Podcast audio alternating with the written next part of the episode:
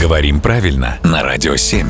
Володя, доброе утро. Доброе утро. Сегодняшнее слово для разбора, оно появилось как-то неожиданно. Знаешь, материализовалось из ниоткуда. Что называется, из-под тишка. Ну, вот сказать-то я его сказал, а как правильно его написать теперь? Оно пишется слитно, оно пишется с буквой «С», из-под тишка.